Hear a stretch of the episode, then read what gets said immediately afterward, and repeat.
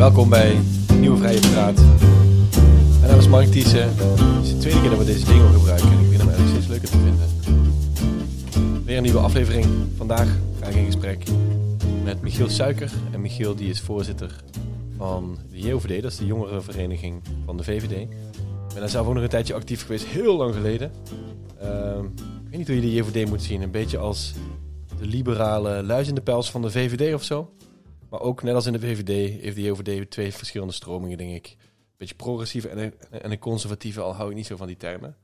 Uh, maar wat je wel ziet de afgelopen jaren is dat de JOVD best wel actief is om um, een vrij andere kant van het liberalisme te laten zien in de VVD. En Michiel is daar de afgelopen tijd best wel uh, hard aan het, uh, aan het trekken. hij heeft een aantal artikelen geschreven in meerdere kranten, waarvan de strekking toch wel verrassend was. Bijvoorbeeld over hoe je belastingen moet inzetten als liberaal om een meer gelijke samenleving te, te creëren. Of laat ik het beter zeggen, om ervoor te zorgen dat er meer gelijke kansen ontstaan in Nederland. Hij is erg bezig met ervoor te zorgen dat het niet uit moet maken waar je wieg staat wanneer je geboren bent. Um, een paar van zijn oplossingen zijn, uh, nou, als je die tien jaar geleden gezegd had, dan had je daar weinig applaus voor gekregen van liberalen. Maar inmiddels lijkt er toch een stroming te, te ontstaan die heel anders kijkt naar zaken als belastingen, als middel om gelijkheid te creëren. Uh, Sander Schimmelpenning is misschien wel het bekendste voorbeeld. Iemand die zich dan natuurlijk ook liberaal noemt en die een boekje geschreven heeft met een aantal voorstellen om uh, iets te doen aan de gelijke uitgangspositie in Nederland van kinderen. Uh, en een paar daarvan hebben ook te maken met hogere belastingen op vermogen, erfbelastingen die omhoog moeten. allemaal om ervoor te zorgen dat het inderdaad niet uitmaakt waar je wieg staat wanneer je geboren wordt in dit land. Heel leuk om met Michiel hierover te praten. Uh, ik hoop dat jullie er uh, net zo van genieten als ik dat gedaan heb.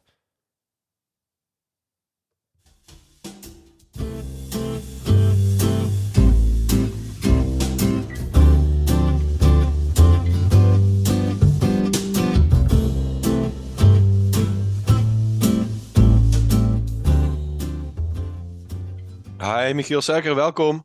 Goeiedag. Goeiedag, goedemorgen. Leuk dat je er bent, man.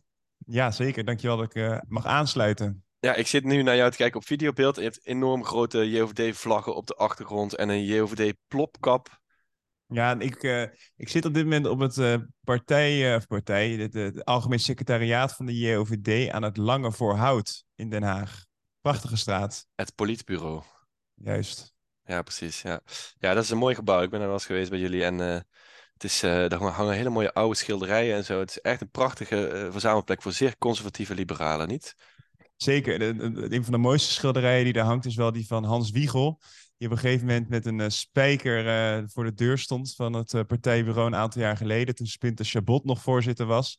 Die kwam binnen met die spijker en die liep met een sigaar in zijn mond de voorzaal in. En die sloeg de spijker in de muur en hing zijn schilderij op. En die zei, zo, hier hangt mijn schilderij. En dat is een schilderij van hemzelf? Ja, dat had hij uh, toen met het televisieprogramma Sterren op het Doek. Dan maken ze een aantal schilderijen en deze was, uh, was daar overgebleven. Okay. En hij was zo uh, nobel om dat aan de JOVD te schenken. Leuk, leuk, leuk. Ik, ik kom binnenkort ook even langs, denk ik. Van harte met, welkom. Met een spijker en een, en een mooie foto van mezelf of zo. Ja. Goed idee, toch? Ja. Ik ga vandaag met jou praten over uh, waarom liberalen ineens op heel veel plekken voor hogere belastingen aan het pleiten zijn. Um, ik vind dat heel interessant om te zien. Maar misschien voordat we daarin beginnen, kun je heel kort wat vertellen ook over jezelf. Ja. wie je bent, wat je doet, waarom ja, je ben... JOVD-voorzitter bent geworden. De hele, de hele riedel eigenlijk. Nou, mijn, uh, uh, ik kom uit Rotterdam. Dat is het, uh, misschien het, het, leukste om mee te beginnen van, van de roots. Uit een plaatsje daar in de buurt Nieuwekerk aan de IJssel. En daar ben ik opgevoed met twee zusjes en een broertje. wat ervoor zorgt als oudste dat je en heel erg ook leert al in een hele grote groep met kinderen die allemaal hun ontwikkeling doormaken. Wat je eigenlijk straks ook vergelijking naar de JOVD kan trekken. allemaal met elkaar moet gaan optrekken. En dat, oh, hier ga je gezeik mee krijgen, hè? Ja, maar goed. Vergelijk, je, vergelijk je je leden met, met je kleine zusje en je kleine broertje. Oh jee, oh jee. Ja, en, en met mezelf. Oh, mijn zou. Oké, oké. dus ja, in dat opzicht het. pas ik er helemaal in. En dat, eh, dat was een heel liefdevol gezin. En eh, toen ben ik gaan studeren in Rotterdam, fiscale economie. Eh, daar zit ik nu in mijn master, in de afrondende fase. En dat doe ik op dit moment met 24 jaar levenservaring. 24 jaar levenservaring, ja. Dat is, Ja. dat is ruim voldoende om JOVD-voorzitter te zijn, denk ik, toch? Ja, ik ben toen ik eh, 22 was, ben ik eh, lid geworden van de JOVD. eh, rond de verkiezingen van 2021, de Tweede Kamerverkiezingen. Omdat ik toen een documentaire heb gezien van Frits Bolkestein met de vorming van Paars eh 1. Dat vond ik zo fascinerend dat er zo'n verschil in, in, in keuze was tussen D66, Partij van de Arbeid en dus de VVD. En dat ik me daarin heel erg herkende dat er ook weer niet te veel betutteling altijd moest zijn. En dat een overheid moet stimuleren, maar niet moet gaan reguleren alleen maar. En toen dacht ik van, dit is eigenlijk wel waar ik zo bij aansluit. En mijn, mijn hobby en ligt die ook heel erg. Dus waarom ga ik dan niet kijken welke mogelijkheden daar liggen? En zo ben ik bij eh, de JOVD ook uitgekomen. Als jij straks, eh, laten we zeggen, over een eh, paar jaar Mhm. ehm terugkijkt. Stel dat iemand terugkijkt op jouw periode als JOVD-voorzitter. Wat zou je dan willen dat die persoon zegt? Dat is iets wat Michiel echt heeft neergezet. Daar heb ik natuurlijk over nagedacht. De belangrijkste dingen die ik heel graag zou willen van de vereniging is dat het een uitnodigende vereniging is. Dat het geen eliteclub is, dat iedereen zich er welkom is. Dat het ook geen eh, vereniging is waar mensen elkaar uitsluiten, maar dat het, dat het iets, iets nieuws is, iets hips is. En niet meer de, de groep die in de blazer van hun vader met een sigaar in de mond staan. Dat beeld wil ik heel graag naar buiten overbrengen. En daar horen heel veel dingen bij en daar moet je heel veel dingen voor doen. Maar in het grote plaatje is dat het beeld dat ik graag van de JOVD naar buiten zou willen brengen. Dat is heel leuk, want het was precies mijn missie toen ik in 2007 in het eh, bestuur van de JOVD ging. En blijkbaar Ja. is er nog niet zoveel veranderd dan in de tussentijd. Ik denk dat er wel veel is veranderd al. Ik denk dat de JOVD veel minder een, een, een organisatie is die daar alleen om bekend staat. Maar sommige eh, straminen, daar kom je vrees ik toch niet uit als je eh, inderdaad vroeger hier echt onbekend stond. Laten we naar de inhoud gaan. Want volgens mij is dat ook eh, een van jouw grote drijfveren. Als ik zie hoe actief jij aan het, eh, aan het eh, schrijven bent. En overal op radio en televisie jouw standpunt van de JVD verkondigt. Een van de dingen die opvallen is hoe jullie je neerzetten binnen de VVD ook. Ehm, Ik weet niet wat het goede woord is. Ik hou niet zo van het woord progressief tegenover conservatief of zo in het liberalisme. Maar jullie nemen wel standpunten in die opvallen. Ehm, ook bijvoorbeeld over eh, ongelijkheid. Hè? Ja. Dus misschien kan je wat vertellen over hoe jij Nederland nu voor je ziet. eh, eh, en met betrekking tot waar je wieg is ge, waar je wieg stond en wat je kansen in het leven zijn. En wat er volgens jou moet gebeuren om dat Ja. een be- betere de- de situatie mensen- te maken. De, de mensen die luisteren, die, die kunnen dat niet zien. Maar ik heb hier achter mij ook een wieg staan. Dus dat is dan nog wel leuk. Maar wij hebben inderdaad als JOVD een, een programma eigenlijk. Net zoals een politieke partij dat heeft. En daarin staan verschillende standpunten. Zo hè, in de woorden progressief-conservatief. Daar is de JOVD is ook onwijs breed daarin. En als JOVD dragen wij dat zo breed mogelijk uit. Ehm, maar waarin wij opvallen, omdat het echt anders is dan, ehm, dan ook een VVD vindt. Maar er ligt ook een, een soort gat in het politieke spectrum, denk ik zelf. Is dat stukje van eh, kansengelijkheid, gelijke kansen. Eh, maar simpelweg zou ik het heel anders willen brengen. Ehm, ik kom uit een gezin en ik had een opa en die komt uit Noord-Brabant. En die, eh, dat was een PvdA. En die ging op zijn poeg door bij hem, door, door de Kempen, ging die rijden met die poeg. En dan ging die jongeren ging die van straat halen of die, die thuis zaten. En die zei die van, je gaat werken, ga, maar wat doen. Hè? Je, het is nu tijd om eh, zelf het heft in handen te nemen. En nou, dat was dus een PvdA, maar dat vind ik helemaal niet iets van de PvdA. Ik vind dat iets van mensen eh, in hun kracht zetten. En ik vind dat heel liberaal. Dat je mensen als individu waardeert. En dat die hele groep samen uiteindelijk, eh, dat we dat met z'n allen zijn. Maar daarvoor moet je wel iedereen in zijn kracht durven zetten. En met die visie eigenlijk, er zijn, en met die, die, die politieke stem zijn wij dit jaar eh, en vorig jaar ook al echt wel de strijd aangegaan. Om er dus voor te zorgen dat iedereen die kans heeft om ook echt zelf alle talenten te kunnen benutten. Ja. Dat vatten we dan allemaal samen en dat wordt de kansengelijkheid. En dat moet niet een soort woord worden waar mensen op een gegeven moment afkeer tegen krijgen. Het moet uiteindelijk gewoon zijn de kracht van het individu. En dat hebben wij dit jaar voornamelijk proberen te doen door thema's aan te stippen uh, die uh, belangrijk zijn om ervoor te zorgen dat iedereen diezelfde kans krijgt. En daar kwam op een gegeven moment een groot onderzoek uit waarin bleek wat de grote vermogensongelijkheid was. En dat bleken wij heel erg te vinden in ons land. Ik weet niet of je dat mhm. rapport ook hebt gezien. Ik weet niet welke uh, dat is, nee. Nee, maar dat, bleek dat de vermogenskloof eigenlijk steeds groter werd. Ja. En op zichzelf vind ik dat een verschil in vermogen hoeft niet het probleem te zijn. Als iedereen maar zoveel mogelijk streeft om iedereen dat vermogen te laten behalen. Dat er niet een verschil zit of je wordt geboren in de Schilderswijk of dat je wordt geboren in het Gooi. Als iedereen even rijk kan worden.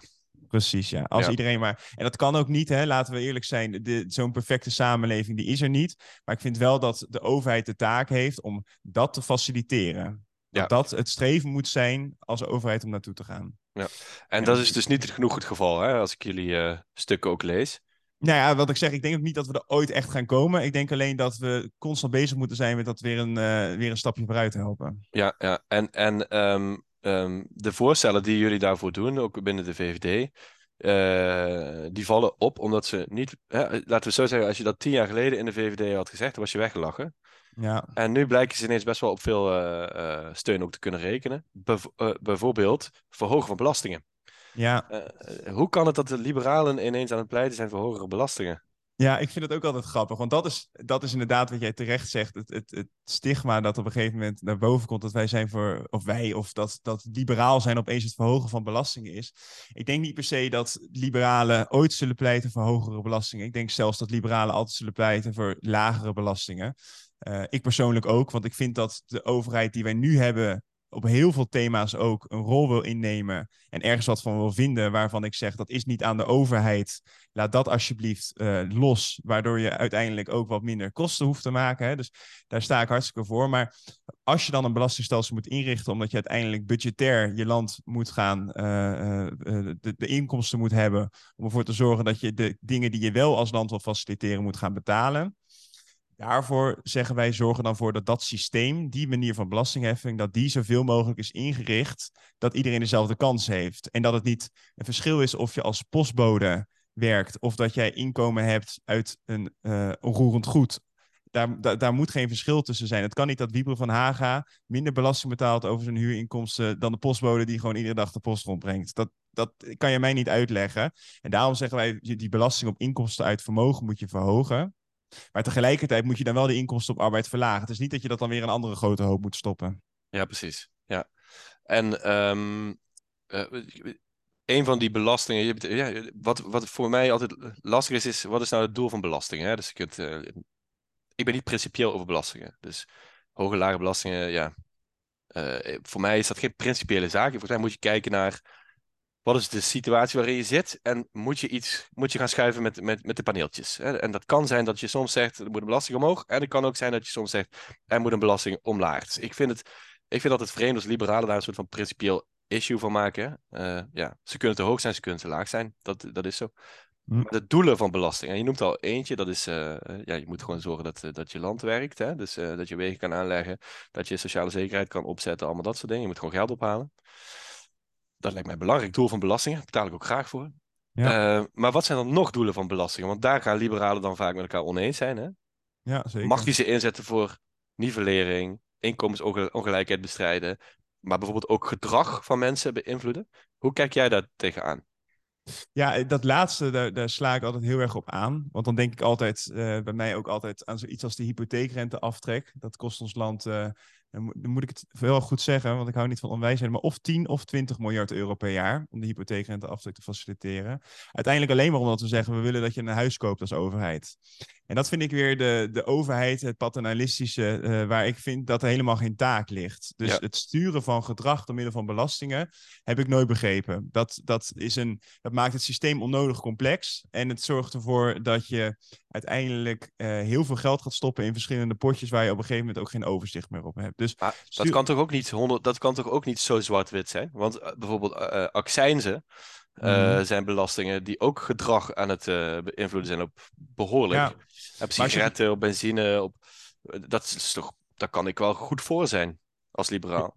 Ja, ik kan daarvoor zijn op het moment dat het gaat over uh, het feit dat jij, omdat je rookt, uiteindelijk Schade. hogere zorgkosten gaat maken. En Ja. ik kan er tegenaan omdat je met eh, benzine, dat jij meer schade aan het milieu aanricht en dat je daarvoor je bijdrage levert. En dat je daarom daarvoor Ja. moet betalen. Daarin kan ik wel komen voor accijnzen. Kan, je- kan je ver ingaan, hè? Dan kan je ver Ja, ingaan. zeker. Maar ik kan, er niet, ik kan er niet in gaan dat mensen vinden dat, omdat wij vinden dat roken eh, gedestimuleerd moet worden, dat we dat dan maar vervolgens zwaarder gaan belasten zonder dat daar. eh, het moet zijn op het moment dat je de, de schade betaalt die je voor jezelf en de ander aanricht, daarmee, dat, dat moet je verwerken. Maar je moet Ja. niet, vind ik, gaan zoeken in het, het sturen van gedrag. Ja, precies. Ja. Hey, en ehm, laten we beginnen bij de, bij de inkomensbelastingen.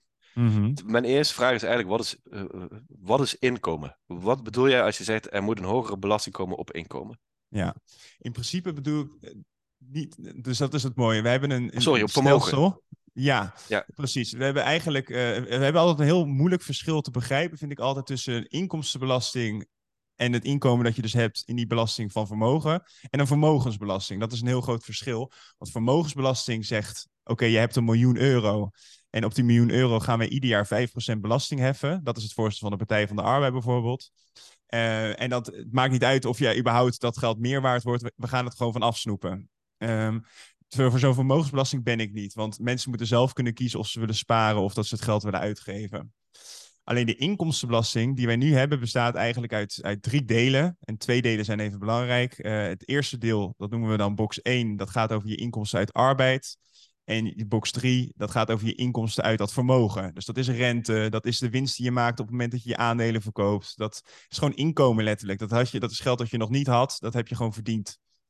En daar dat geld op dit moment zit in de inkomstenbelasting in box 1 is het hoogste tarief 49,5% En daar zitten heel veel moeilijke regels ook weer bij, maar eh, laten we het even gewoon op het toptarief houden. Dat is 49,5% En in box 3 is dit dit jaar volgens mij verhoogd naar rond de 33, 34 procent. Maar er zit gewoon echt een aanzienlijk verschil.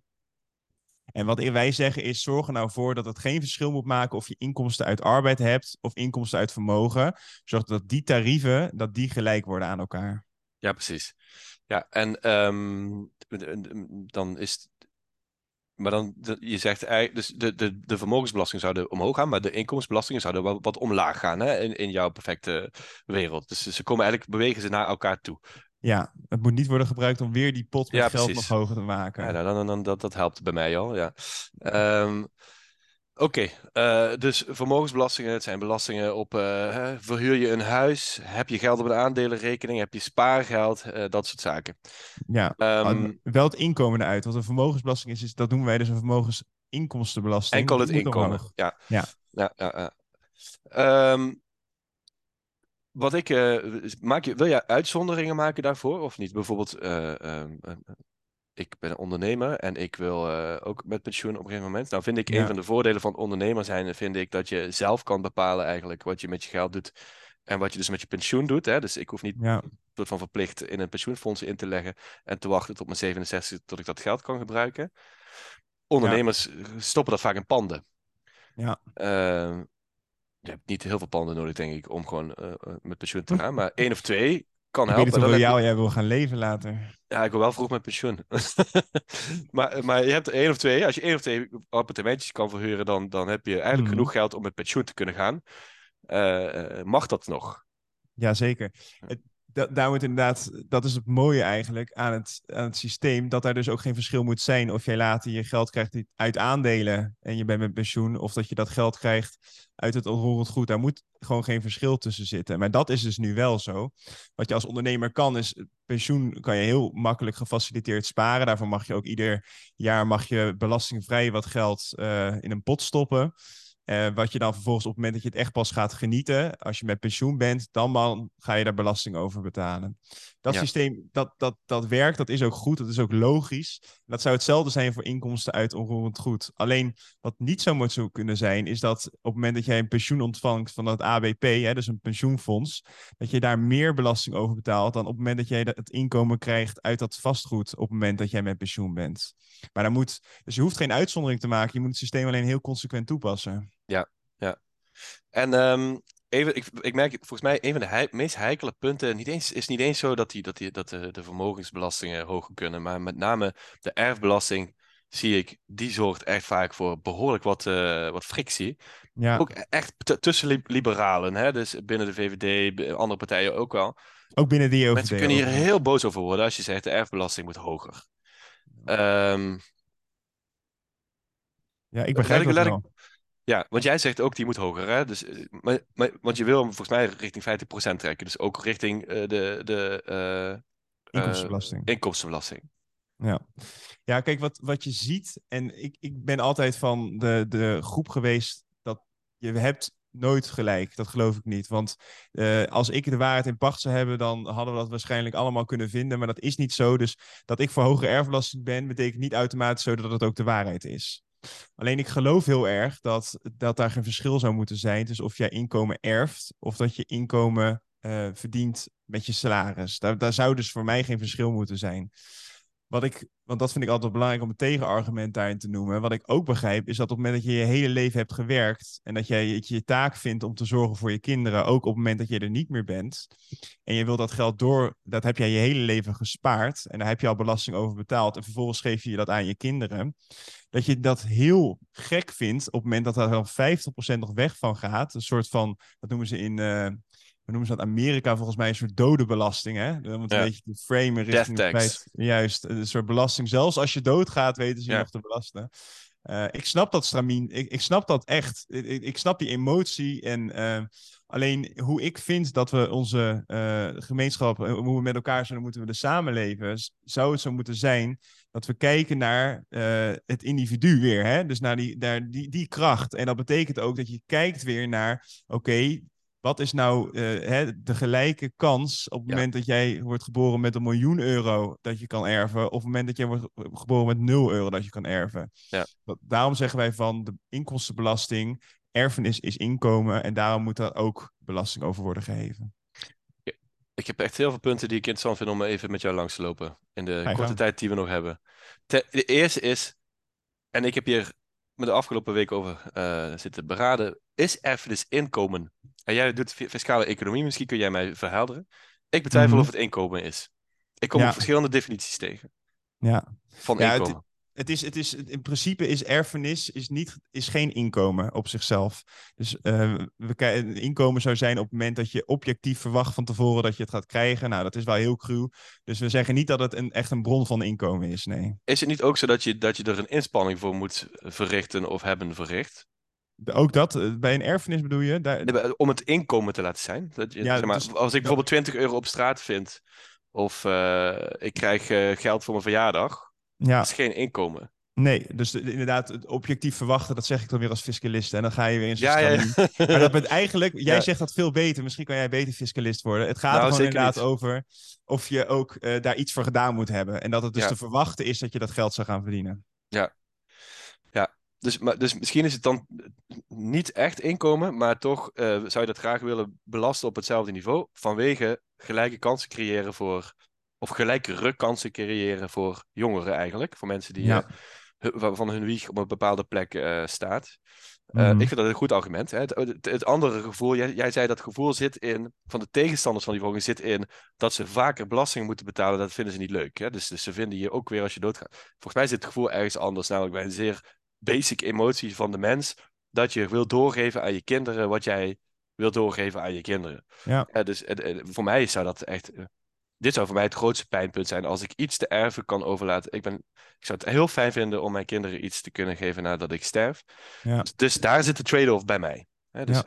eh, eh, mijn emotie zit heel sterk op. Ik wil mijn kinderen zo goed mogelijk achterlaten als ik er niet meer ben. Dat zou minder makkelijk worden. Maar de, de keerzijde is, ik geloof wel heel erg erin dat zo'n hogere belasting nodig is voor het creëren van gelijkere kansen.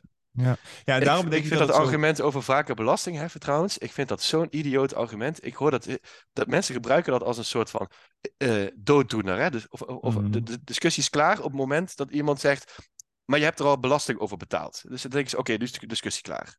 Want je mag maar Mhm. één keer belasting betalen over iets. Dat is op zoveel vlakken zo'n, moet mijn woorden zorgvuldig selecteren, bizar argument, Ja, dat ik echt wil dat, dat ik dat ook niet meer tegenkom eigenlijk. Want ja. er zitten Ja, twee dingen denk- in. Hè? Ten eerste zit daarin. Is, ben je dan principieel tegen vaker belasting heffen ten opzichte van hoe hoog belastingen zijn. Want als dat zo is, zou zo'n persoon dus liever één keer 90% belasting betalen dan vier keer 5%. Dat lijkt me niet. En ten tweede, in de praktijk, je betaalt gewoon constant belasting over dingen waar je al belasting voor hebt betaald. Hè? Dus, dus je zou dan ook tegen BTW zijn en, en allemaal andere belastingen. Ja. Ja, wat ik daar Dus wel kunnen we dat gewoon de kop indrukken de volgende keer als iemand dat tegen jou zegt? Je Ik, ik zeg, ik, ik, ik hanteer jouw argumentatie ook altijd, want eh, het is waar wat je zegt. Eh, maar ik blijf altijd wel op het standpunt dat eh, er een verschil zit tussen wat jij net eigenlijk ook zei, dat je een emotie hebt, dat je graag iets aan je kinderen wilt doorgeven. En dat bij zijn emotie de, ook de, de gedachte is van ja, maar ik heb dit allemaal al gedaan hiervoor. Dus ehm, ik, ik, ik ben het met je eens. Alleen ik vrees dat we die emotie nooit kunnen weg gaan halen. Ja, nee, dat, maar dat is een van de sterkste emoties, denk ik, die er zijn. Ja. Hey, en waar, waar komt, eh, misschien om af te ronden, een soort van dubbelzijdige vraag. Je ziet dus nu dat er een groep liberalen is die echt eh, op een hele andere manier denkt over hoe je, eh, waar, waarom er belastingen zijn en wat je daarmee Ja. moet doen. Ik zie Sander Schimmelpenninck, die zichzelf toch ook volgens mij liberaal noemt, die echt een vrij radicaal eh, eh, verhaal heeft over, over belastingen, over gelijke inkomensverdeling en gelijke kansen. Ook binnen de VVD zie je dat. Ja. Hoe, hoe denk je dat dat, dat, dat komt? Dat er echt een shift gaande is? En waar denk je dat dat eindigt? Nou, waar het vandaan komt is denk ik wel uit het, het, het, echte klassieke verhaal dat we altijd hebben gezegd dat de overheid maar een paar kerntaken heeft. En eh, dat zijn we steeds gaan uitbreiden. Tien jaar geleden, eh, want dat is een beetje de tijd dat ik politiek ben gaan volgen, eh, werd Rutte met de VVD de grootste partij. Eigenlijk door te zeggen, wij moeten een kleinere overheid hebben. De overheid die moet meer terug naar dat klassiekere verhaal.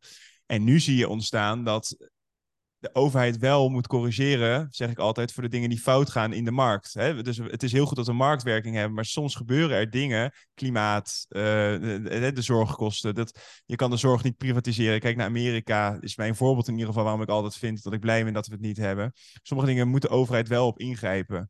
En dat eh, komt steeds meer sterker naar voren. Dat het betekent dat de overheid niet alleen klein moet zijn, maar tegenwoordig noemen ze dat dan volgens mij heel hip sterk. Sterke overheid, ja.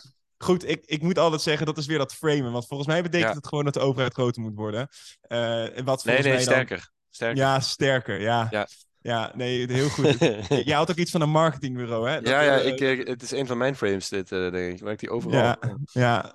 Maar de, de- het sterker worden van de overheid. En dat is het, de ontwikkeling die je de laatste tijd ziet. Om ervoor te zorgen dat mensen ehm, eh, het oké vinden dat de overheid meer geld gaat uitgeven. Dat is een beetje de onderbouwing altijd.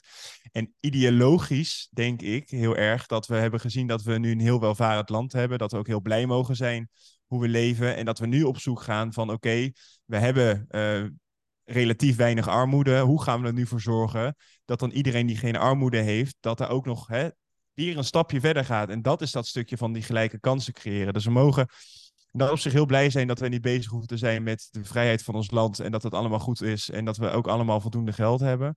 Eh, maar Ja. dat we nu echt bezig zijn met hoe gaan we dan ervoor zorgen dat die samenleving ook rechtvaardiger wordt ingericht. Eigenlijk zijn- zeg je, dus er is een situatie ontstaan waarin ook heel veel liberalen eh, zien dat om de liberale uitkomst te krijgen die je wil, er weer andere dingen nodig zijn. Ja, Toch? En, en dan kan er dus ook weer een situatie ontstaan over tien jaar waarin het weer omgedraaid is, toch? Dan zijn er misschien weer, is het weer naar de andere kant iets te ver doorgeschoten en ga je weer zeker. maatregelen krijgen om dat te dempen. Ik vind Als dat een hele gezonde manier om naar beleid te kijken als liberaal. Hè? Dus niet principieel, maar gewoon naar de uitkomsten die je wil. Als ik daar dan een, een, van jou, jij zei op een gegeven moment, ik heb niet zoveel met progressief en conservatief.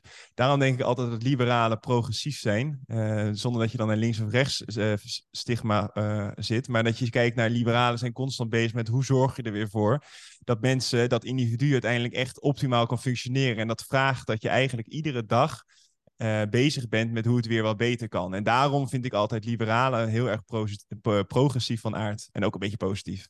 Ja, ja, ik ben het helemaal met je eens. Dat is een hele mooie afsluiter. Ja, dankjewel. Dank, dank, dank. Ehm, ja, fijne dag verder. En eh, ik hoop eh, dat je erin slaagt om jouw, eh, jouw missie werkelijkheid te laten worden. Heel veel dank. Ik vond het leuk om een keer bij te zijn. Thanks.